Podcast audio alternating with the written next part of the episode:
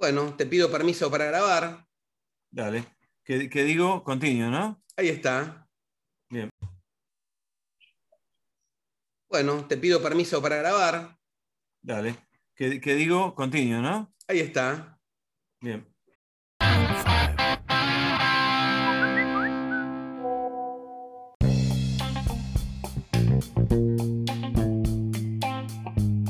Bienvenido, Charlie Alberti a mi rockear las comunicaciones. Es una falta de respeto. Este, no, rockear a vos. No, no, por favor, amigo, vos. tantos años, este, la verdad que trabajamos juntos, me llamaste un día, habías creado Cybrel, hiciste un despelote divino, hablabas de la música, de, cómo se iba a transformar, este, de los medios, eh, compartimos muchas cosas, era la época de Napster, eh, eras Apple Master.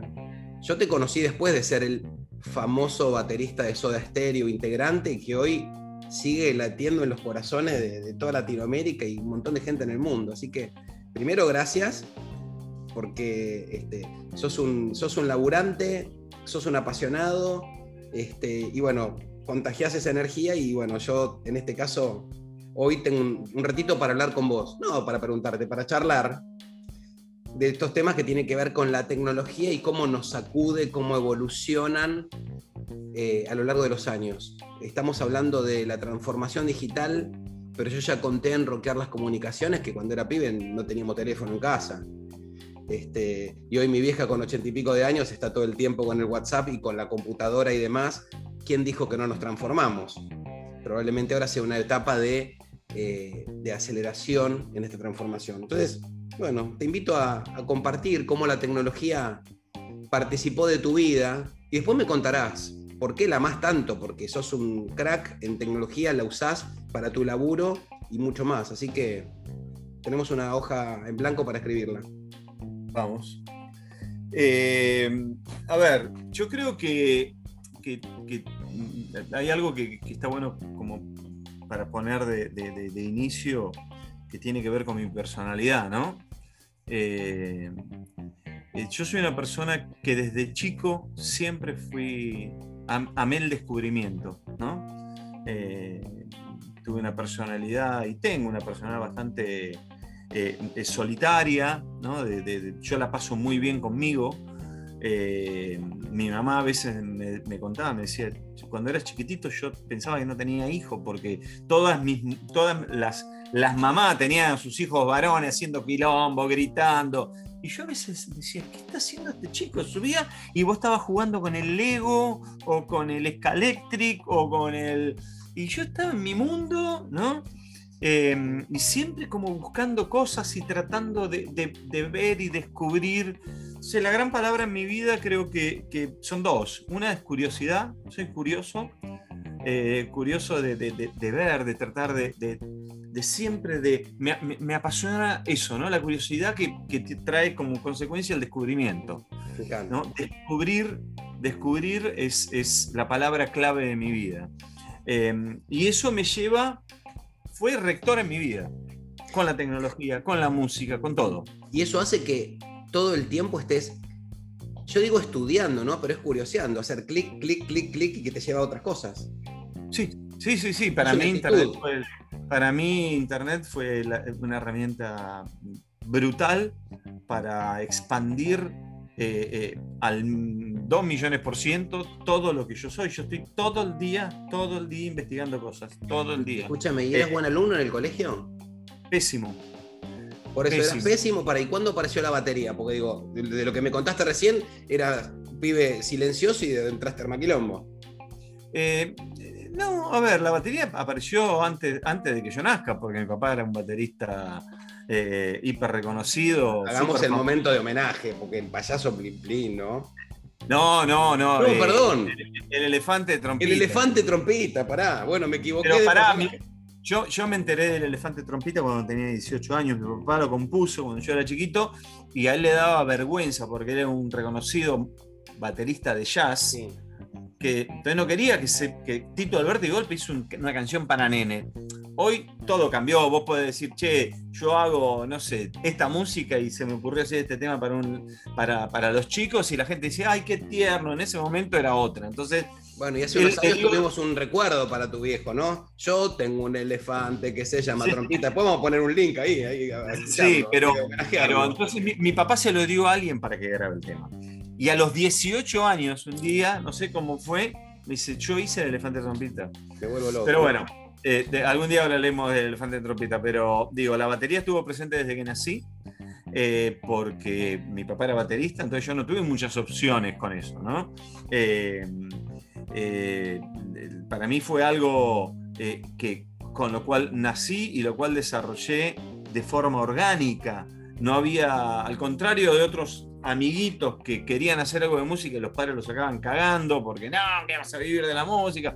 los prejuicios lógicos que hoy todavía existen, ¿no? En muchas familias, ¿no? Estudiar una profesión o lo que fuese. En mi casa era al revés. Eh, la, profesión eh, eh, elegida por mí, más allá de la música, había sido ser aviador. Yo quería ser piloto de combate no piloto de aerolínea, piloto de combate. Yo quería volar los Mirage, quería volar, ¿no? Y no pude porque soy daltónico.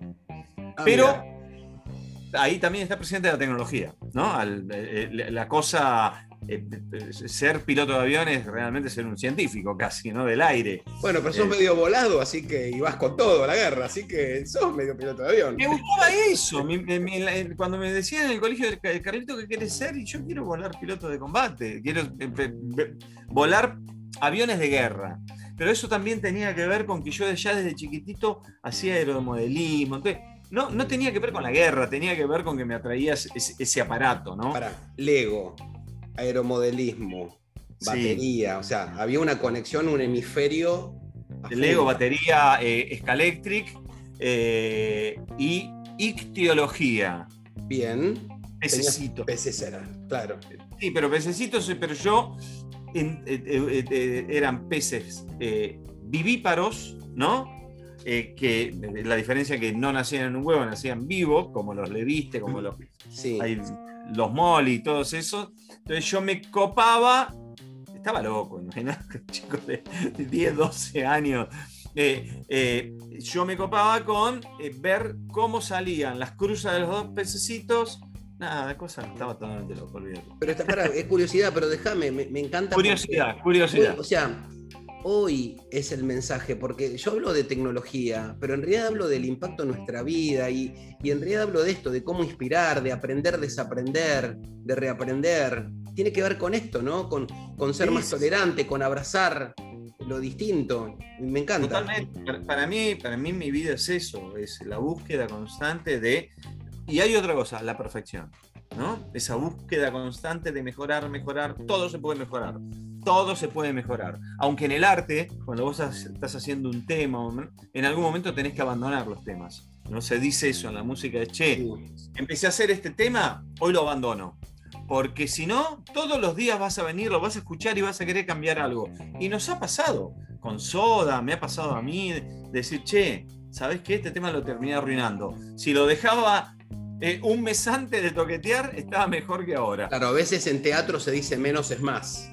Sí, sí, sí. Es el equilibrio, es el punto justo, ¿no? Hasta en un momento vos tenés que decir, bueno, esta obra la abandono acá, este disco lo termino acá, punto.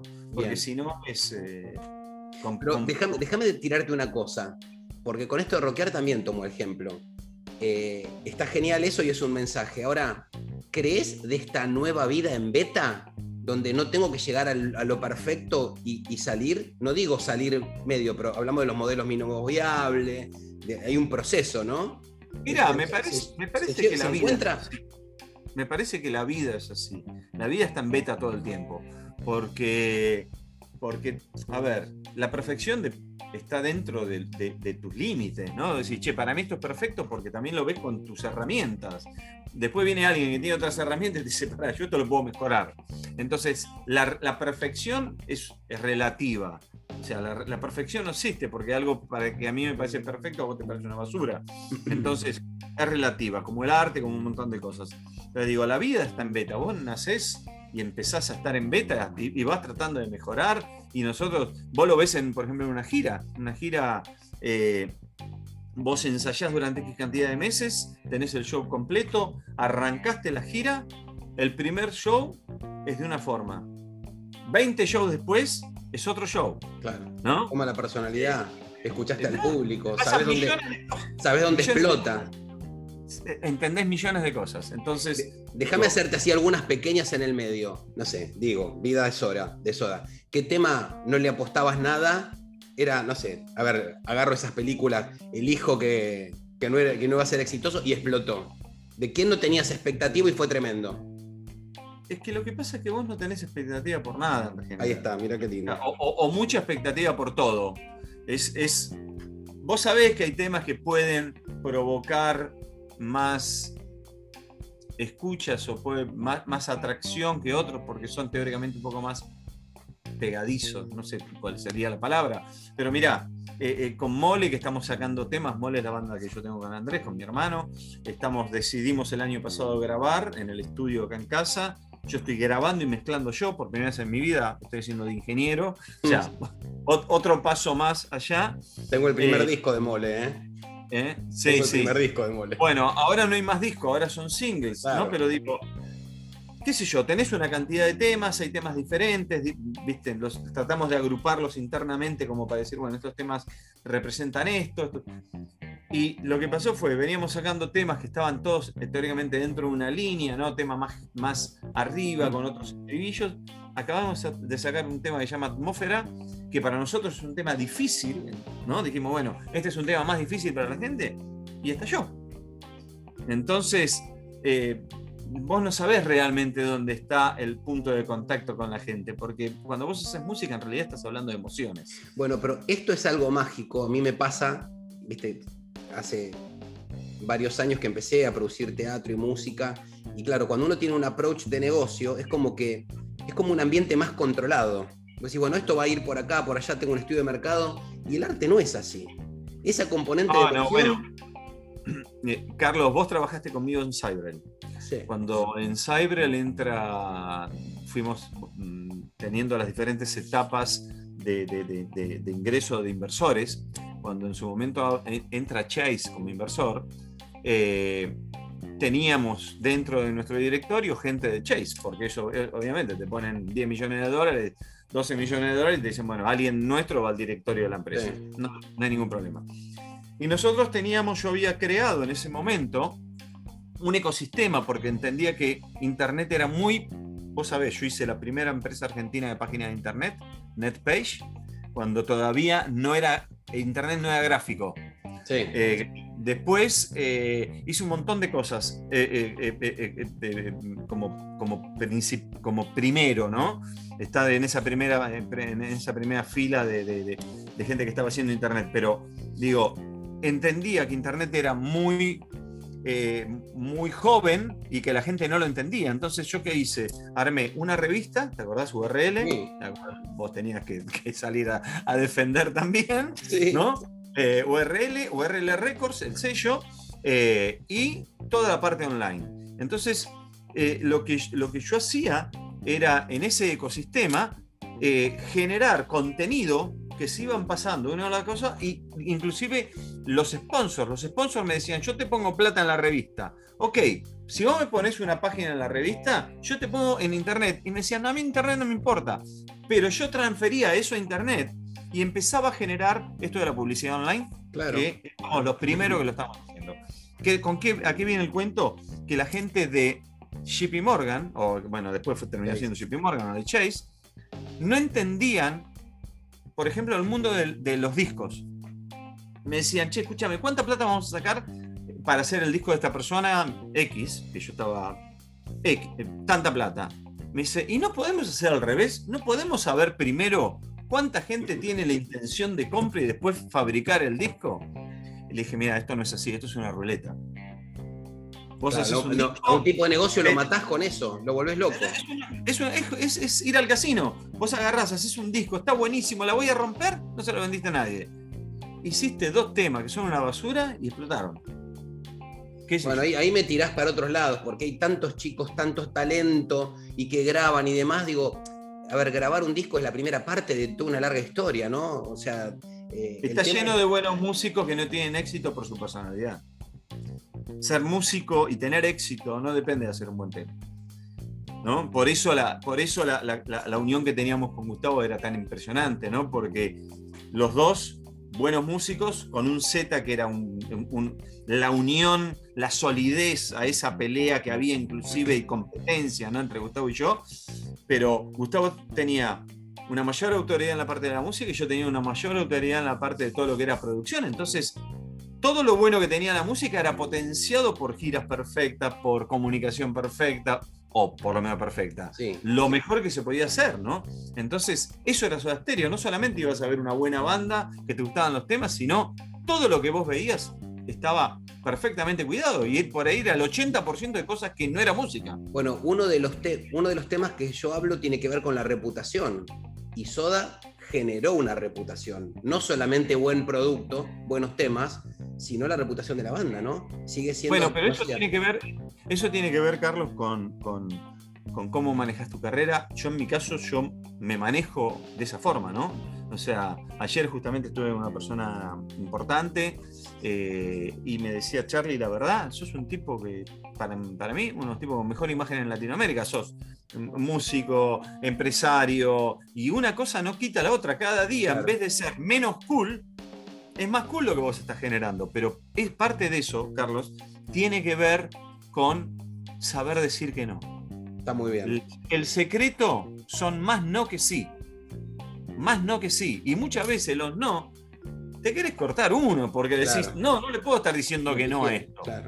No, no le puedo estar diciendo no a esto. Pero bueno, y lo de Soda fue un poco eso. Cuando vos haces las cosas muy bien, si encima las podés comunicar bien y tenés una línea de conducta, que de esa conducta no quiere decir que seas un santo, al contrario. Por ahí una conducta de un rockero es hacer quilombo. Sí. Sí. Eh, eh, ¿Entendés a lo que digo, no? Vos tenés. todo, eh, vos te presentás de esta forma y eso hace que vos tengas una buena reputación, como decís vos, porque sos coherente con lo que estás haciendo y no sos un pelotudo. Pero ahí es donde mezclas los temas. A ver, vamos a poner más corporativos de, de, trabajar esa personalidad, esa reputación y trabajar en una industria blanda porque la gente, a ver, la gente te está escuchando, no va, está bien, compra discos, compra un show, pero digo, hoy, hoy que cambió y ahora vamos a hablar un poquito de eso, eh, no está yendo a la disquería a ponerte el mango, ¿no? Y hay distintas formas de, facturar. Este, ahora, contame un poco cómo empezó, hablamos del Lego, hablamos de la batería, hablamos de electología, cómo se empieza a meter tecnología, llegaste a ser Apple Master, estuviste con Steve Jobs, digo, contame un poco de eso y después damos un salto abrupto al, presente y futuro, pero me interesa entender el abordaje. A ver, la tecnología eh, empezó a aparecer eh, de la mano de la curiosidad siempre eh, y tuvo que ver con que los 80 fue un momento de explosión tecnológica para los músicos, ¿no? La verdad que en los 80 aparece el MIDI, aparecen un montón de cosas que nos cambiaron para siempre a los músicos la forma de hacer música, ¿no? Herramientas, son herramientas. La gente dice, no, bueno, vos ponés una cosita, puedes hacer música. No, no, no, es una herramienta. Eh, hay algunos que toman la herramienta o salieron bandas que tomaban esas herramientas para hacer el total de su música, como Depeche Mode. Vos me decís, che, Depeche Mode es música electrónica. No, Depeche Mode es, algo maravilloso. Que ellos usen esas herramientas no los convierten en un, en un, en un DJ berreta que lo único que hace es pasar tema y poner dos bombitos. Entonces, digo, la tecnología de la música fue el primer, primer canal donde yo me pude empezar a desarrollar. Yo, Carlos, fui pionero en la implementación de la tecnología en la música en Latinoamérica por lejos. Fui el primer baterista en tocar con baterías electrónicas en estadios grandes. Fui pionero eh, eh, en la creación de baterías electrónicas acá con, un amigo. Eh, cuando recién habían empezado a salir las baterías electrónicas en, el mundo, yo empecé a trabajar con él y me hice mi primera, con él, la primera batería electrónica que yo usaba con Soda. Un montón de cosas. Entonces, Ahí entra la tecnología en mi vida. Después compro una computadora Sinclair. Había pasado por juramento y cabildo, había un, creo que se llamaba Baidat. No me acuerdo, pero creo que. Mil era, chiquitita, negrita. La chiquitita, no sabía para qué servía, pero pasé y dije: esto es el futuro. Es por acá. No sé para qué sirve. Me compré una eh, y empecé a estudiar Basic, porque no podía tener Go To, era un desastre, todo aburrísimo, pero con eso, eso fue lo que me llevó a mí a la apertura de un montón de cosas.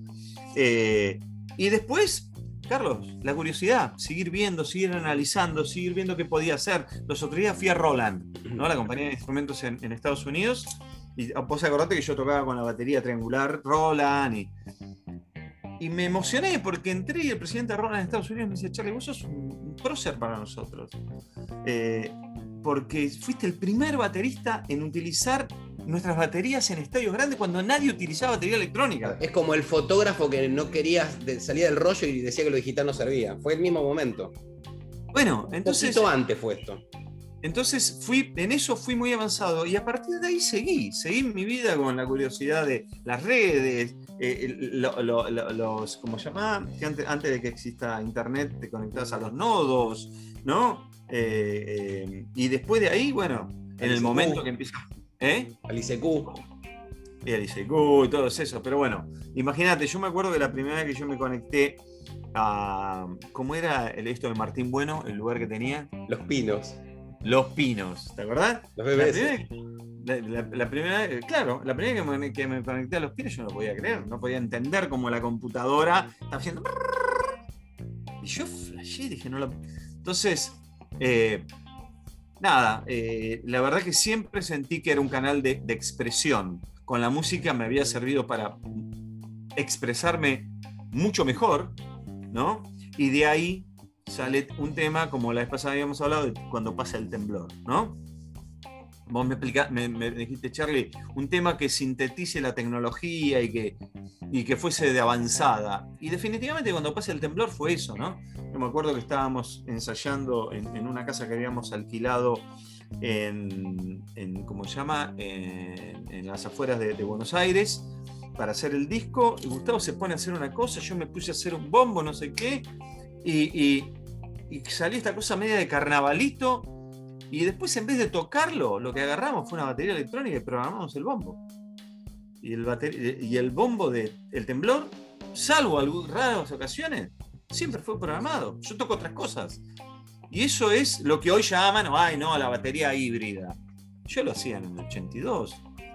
Eh, entonces... era una conjunción. Por ahí, hoy se habla bastante de las duplas creativas y demás, que ya no son dos personas, sino por ahí los algoritmos y la persona. Bueno, de alguna forma ahí estabas con esa dupla, ¿no? Vos con la tecnología de aliado. Bueno, la, la, tenés que ver como un aliado, y en los 80 había mucho de eso, ¿no? Ah, no, él es electrónico. Había músicos que se dejaban cooptar por, por la tecnología y no eran más que tocadores de teclas. Claro. ¿No? Y con Gustavo siempre decíamos, no, la, tecnología es una herramienta. Yo no, no tengo que estar dentro del aparato. El aparato me tiene que servir a mí para generar alguna situación artística que me sirva para lograr el tono, el color o la emoción que yo estoy buscando. Te digo que estoy anotando un montón de cosas que me tiras títulos y que me encantan y te agradezco. Charlie, eh, me gustaría que me cuentes un poco. A mí me gusta siempre hablar de que cambian los paradigmas, cambian los negocios, tanto en los medios. O sea, a ver, los medios eh, con Internet cambiaron, cambiaron los paradigmas de cómo se comunican con la gente, porque hoy no podés esperar que una noticia salga al otro día. Eh, el modelo de negocio cambia, no ganan de la plata del kiosco, eh, tampoco venden tanto pautas publicitarias, hay mucho de, distintos formatos, ¿no? Eh, y yo te pregunto, ¿el entretenimiento qué tiene que aprender de los medios, si algo puede aprender, o qué tiene que, cuál es el, el paso donde la tecnología ayuda al entretenimiento, y hablo, como puedo hablar de la música, pero podría ser también del teatro y otras áreas, eh, cómo se abrazan. Y te tiro algunas pistas de por dónde yo pienso. Veo modelos hoy como, como los de Twitch, donde hay, este, digamos, eh, no, hablo de los chicos que streamean, pero digo, hay, hay músicos, hay deportistas que tienen contacto con sus audiencias, que encuentran otras formas de monetización, eh, y donde la distribución no solamente es publicitaria, se viene el live streaming e-commerce, que en China está explotado, eh, donde justamente el entretenimiento, el comercio hacen que también puedan monetizar de alguna forma. Digo porque venimos hablando del modelo de Napster, hoy Spotify, y te meto todo en la misma bolsa, tratando de pensar en tecnología, entretenimiento, monetización. ¿Qué, qué ves de eso? Mira, la verdad es que. ¿Qué ganaste y qué perdiste? Eh, de, por lo menos del lado de la música, eh, eh, ganaste contacto con el público, no dependés de alguien. Yo, por ejemplo, hoy con Mole no tengo compañía de discos. O sea, sale bajo URL Records, pero URL Records soy yo. Le pongo un sello discográfico porque lo tenía, porque es una marca que yo la, la- la- la hice trabajar, pero no, no- no- no es nadie. O sea, hoy somos nosotros posteando. Eh, tenemos sí una empresa que se llaman agregadoras, ¿no? que son las empresas donde vos cargas en su plataforma la música, tu arte y todo, y ellos te lo ponen en, en 250 tiendas en todo el mundo, ¿no? Porque no solamente es Spotify, es Apple, Claro. Apple, hay- Amazon, hay un montón de tiendas, ¿no? Eh, Spotify es muy importante en Latinoamérica, en Estados Unidos es muy importante Apple, en Europa son importantes otras tiendas. Entonces, digo, eso está buenísimo, eh, pero por ejemplo, en el caso de Spotify, a los músicos nos pagan una miseria. Una miseria. Entonces, ¿de quién es el negocio hoy más que nunca? Porque antes era para las compañías de, de discos, pero hoy más que nunca las compañías de, música que han hecho, le han comprado el catálogo, se han comprado los catálogos. Entonces, ¿cuál es el gran negocio hoy? Mira, yo hablando con, con- con una persona de música de Sony muy importante el año pasado, cuando todo parecía que había estallado para mal, eh, eh, me dice, mira, Charlie, estamos en un excelente momento para la industria de la música. ¿En serio? Digo, porque nosotros nos estamos muriendo de hambre, los músicos no pueden tocar. Dice, no, pero para nosotros las compañías es espectacular. porque Compraban catálogo, la gente estaba encerrada, hacía streaming y escuchaba música más que nunca. ¿De qué ganan? Claro, lo que me llega a mí como músico es una miseria, pero como ellos tienen 500 mu- artistas, 2000 artistas, que todo eso esté sonando, le da a ellos una cantidad de dinero mensual inconmensurable. Están ganando más plata ahora. ¿Quiénes son Ellos-? ¿Las agregadoras? ¿Las compañías? ¿Quiénes son? No, no, Sony, las compañías de ok, ejemplo. ok. De. No, la- una agregadora es simplemente una compañía que está en Ok. el medio que te, te da el servicio de, che, lo, lo, lo, lo cargas acá y no lo tenés que cargar en 250 Ok, tiendas. bien. Porque aparte no te lo, no te lo permiten. Claro. Vos no- yo no puedo ir a Spotify y cargar un tema individual. Tenés que pasar por esta compañía porque es lógico. Si no, tendrían 5 millones de tipos con los que, con los que negociar eh, y, y no lo van a hacer. Entonces, pero eh, hoy se puso mucho más injusto para el músico, para el creador de contenido, la economía de escuchás mi música. Se escucha más música que nunca en el planeta. Los músicos ganan menos plata que nunca. Lo has visto a Paul McCartney, lo has visto a, a todos, de cualquier género. eh, de cualquier género, todos los músicos están. Pero déjame, antes que sigas, ¿eh? no te quiero cortar el hilo, pero digo, Paul McCartney ganaba mucha guita y Carlito ganaba dos pesos. ¿Se democratiza, se distribuye mejor? No, no, no, no. Todo Oigan, gana más miseria. Hoy, hoy, hoy Carlito gana cero peso y Paul McCartney gana mucho menos dinero. Ok, listo, dale. Sigo Es atentamente escuchándote. ¿Qué- De qué- golpe pasa, a ver, de golpe pasa un fenómeno donde eh, hoy las, la- la- las bandas que ganan mucho dinero son mucho, mucho menos. Antes vos, con, con tu disco, tu disco podía no performar muy bien, pero te llegaba un, un dinero. Hoy, si vos no tenés 100 millones de escuchas, no ganás dinero. Porque si yo te digo cuánto paga Spotify por cada, es 0,001. O sea, Claro. Puedo decir, che, te paga un centavo por un centavo, ¿eh? Que te paga un centavo de dólar por cada vez que alguien escucha tu, tu música. Bueno, un centavo de dólar son tener. No sé, podés, podés ponerlo en un número. Por ejemplo, este chico de acá, como es del cordobés, que hace Sí. trap. Eh, Ah, ya. Bueno. Sí. él, eh, ahora nos, nos vamos a acordar. sí, sí, sí. eh, acaba de cobrar 3 millones de dólares porque tuvo éxito con un tema. Claro, tuvo, no sé, 150 millones de escuchas. ¿Por qué? Y porque está en un género donde están todos los chicos escuchando eso, pero son, es un grupo de, de artistas. Paulo Londra. Pablo Londra, exactamente. Entonces digo, nosotros en nuestra vida ganamos 3 millones de dólares por eso con Soda. Claro. ¿No? Pero el que está al lado de él gana 0,0. Claro. Ese es el tema, ¿entendés? Bueno, me estás hablando de qué se gana y qué se pierde. A ver, tirame alguna que se gane. no, y después la otra, bueno, la que se gane es tenés contacto directo con, con tus fans. Y eso es impagable, ¿no? Eso es impagable. Eh, hoy el fan se acostumbró a que está cerca del artista. Hoy yo no tengo que pasar eh, a través de Mazalán para hablar con mi fan. Hoy yo hablo a través de, nada, de mis redes sociales. Y cada artista tiene su política, ¿no? Eh, le hablas mal, le hablas menos, te comunicas de una forma, haces streaming. Cada uno, de, cada uno eh, eh, em, se relaciona con su público de diferentes formas. Pero, para el artista que empieza, porque vamos a decir, bueno, no, no es nadie URL, pero eso es Charlie Alberti. Listo, o sea, para. Wait. Pero si vos le das a tantos talentosos eh, músicos, creadores de contenidos que, tenemos, ¿tenés dos o tres tips para decirle? No, mira, a ver, la verdad que hoy esas, esas balas de plata ya casi no existen. Porque mira, hay una banda argentina, ¿no? Yo, si yo te digo Siames, ¿la conoces? No. No la conoces. No conoce nadie. Una banda de zona sur, unos chicos amigos, inclusive Sergio, el cantante de Mole. Hacen una música bonita, ¿viste? En inglés.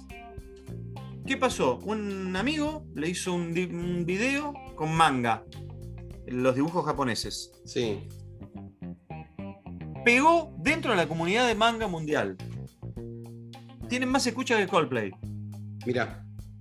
Esos chicos están ganando mucha plata. ¿Pero por qué? Porque de casualidad tuvieron éxito, se metieron dentro de una comunidad donde el video, más que la música, fue el tractor. La música obviamente lo acompañaba, no era una basura, era un lindo tema. Entonces, a, lo que, me, me, encantaría pensar, si, bueno, a ver, que no exista de casualidad. Siempre yo digo, a ver, suerte no es azaroso, digo, Voltaire decía que suerte es cuando la preparación y la oportunidad se juntan, ¿no? Entonces digo, el, tema es ser culo inquieto, es ser curioso, es explorar, es salirse del cubo, ¿no? Sí, totalmente, totalmente. Y también entender esas cosas que se, como decís, ¿no? Eh, eh, eh, que se dé el momento, entender a dónde tenés que ir. Y aparte, hay que entender que a veces no es tu momento. No es el momento para lo que vos estás haciendo. ¿No? Pero vos no por eso tenés que convertirte en otra cosa. Yo creo que si lo que vos haces es bueno, vas a tardar un poco más, pero lo vas a poder lograr, ¿no? Hoy la gente me dice, no, el rock murió, es toda una basura. No es toda una basura. A mí que no me guste el trap y no me guste en algunas cosas, no quiere decir que no sea la expresión de los chicos. Vos lo ves a los chicos todos tatuados, se tatúan la cara, ¿se acuerdan? Digo, es su expresión. Cuando yo salía con los pelos parados y la remera rota era el mismo estúpido para la gente que. ¿No? Te digo, a mí me parece bien, yo no los escucho, no me parece, pero hay un par que tienen talento. O sea, en esa montaña de basura, ¿no? Como este elegante que dijo la presidenta, que es un chico que no tiene gracia para nada, pero sin embargo tiene 150 millones de escuchas. pero al lado de él, cerca, hay algunos talentos que son los que van a quedar. Estos van a pasar rápidamente, ¿no? Carly, contame cómo la. A ver, dentro de esas ventajas y dentro de ese tremendo mar, porque, digamos, como tiraste, estos chicos de eh, Siamés. Siamés. Eh, encontraron a través de manga meterse en una comunidad internacional. Digo. Ojo, ¿eh? No es que es manga más temas bien hechos. Claro, claro, claro. Pero digo, encontraron un, un lugar donde no era solo la música, no es solo la música, es la música, es lo que decís, es el espíritu, es encontrar esa gente que está conectada y hoy en cualquier parte del mundo. Claramente eso es una ventaja que te da la tecnología, si no, no podemos hacerlo. Totalmente, si hacen en, en inglés y eso, Ahora, se te cruzó y yo te lo vuelvo a tirar, porque yo lo tengo en la cabeza y me gustaría ver si por ahí se te cruzó, lo pensaste, pero lo que tiene que ver con, con los live streaming, no necesariamente por hacer un evento en streaming, ¿eh? digo por, por los live streaming events y el e-commerce, donde tiene que ver con monetizar, eh, por asociarse con marcas, vos lo has hecho toda la vida, sos un crack en eso. Vos te relacionás con marcas, pero ¿cómo, cómo se apoyan mutuamente más allá de lo publicitario, digamos? porque la verdad que el comercio es un, es un, driver también de ingresos, de monetización. Entonces digo... fundamental, fundamental. Eh, digamos, ¿le ves matching al arte con las marcas, con la tecnología para a través del, del futuro en comercio electrónico ser una fuente también? Porque digo, si yo digo Spotify porque es la, firma probablemente más conocida, pero digamos, por, las plataformas de streaming de, de música, ¿no? Eh, si lo que creo, voy a la verdad, Carlos, no creo que el streaming en vivo sea algo que vaya a, a tener demasiado eh, sentido. Eh, por lo menos, el año pasado BTS, la, la banda coreana que, sí. que representa creo que el 3% del PBI de Corea, ¿sabías? No, mortal. Me tiraste Mati. No, no, lo vi los otros días, me dije, no, no puedo creer. Eh, eh, BTS, entonces digo, BTS el año pasado eh, hizo un streaming y no sé cuánto, creo que 52 millones de personas lo vieron.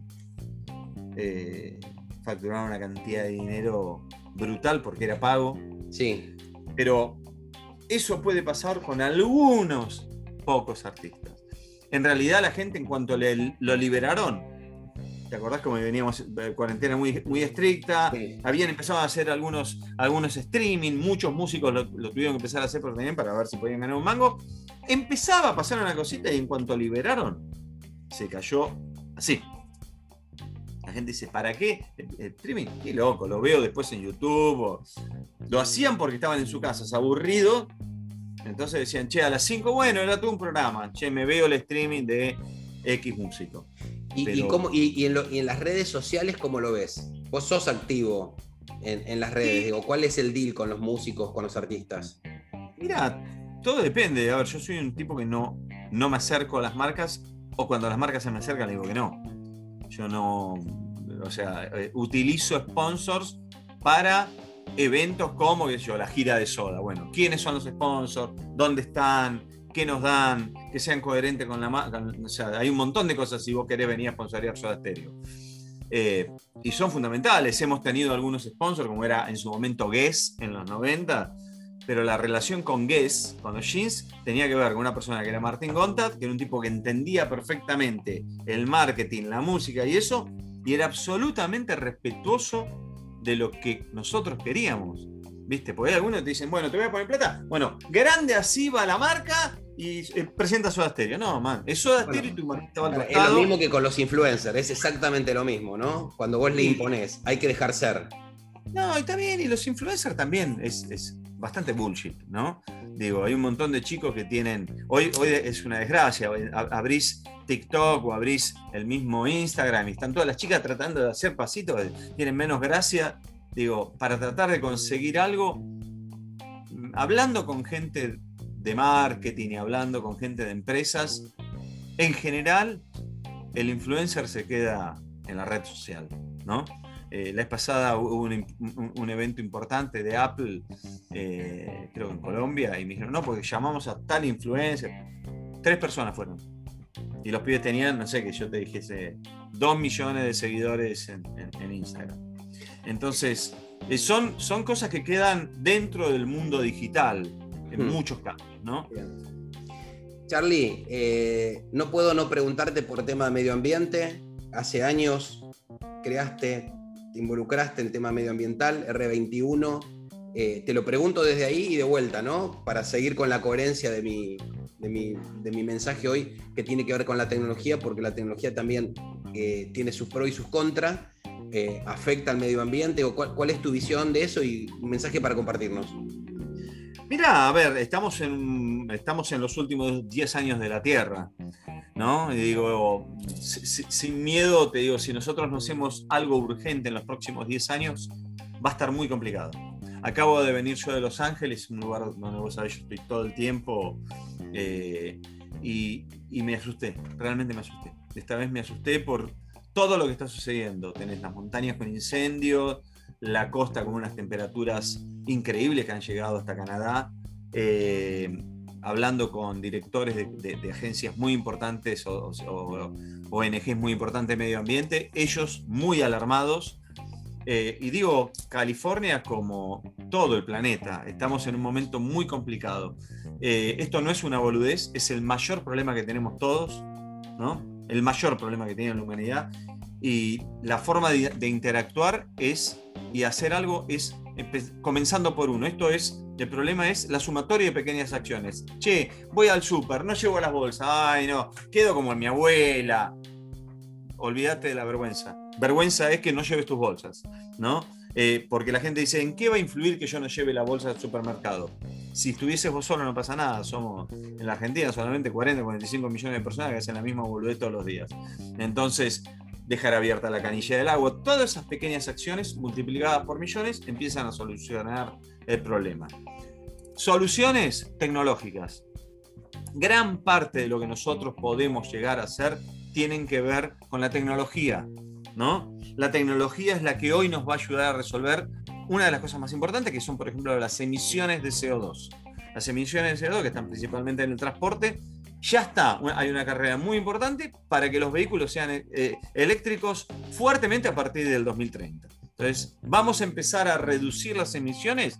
Sí, bien. Ahora necesitamos otras tecnologías, tecnologías de captación la mejor tecnología de captación son los árboles. Pero también ya hay gente desarrollando absorbado, eh, máquinas que absorben CO2. Entonces digo, me parece que la tecnología va a ser importantísima, importantísima a la hora de luchar contra este gran problema que hemos hecho. Y después un cambio de conciencia brutal, ¿no? Porque los mares están depredando. Un país como China, gran productor de tecnología, es el mayor problema que tiene el mundo hoy.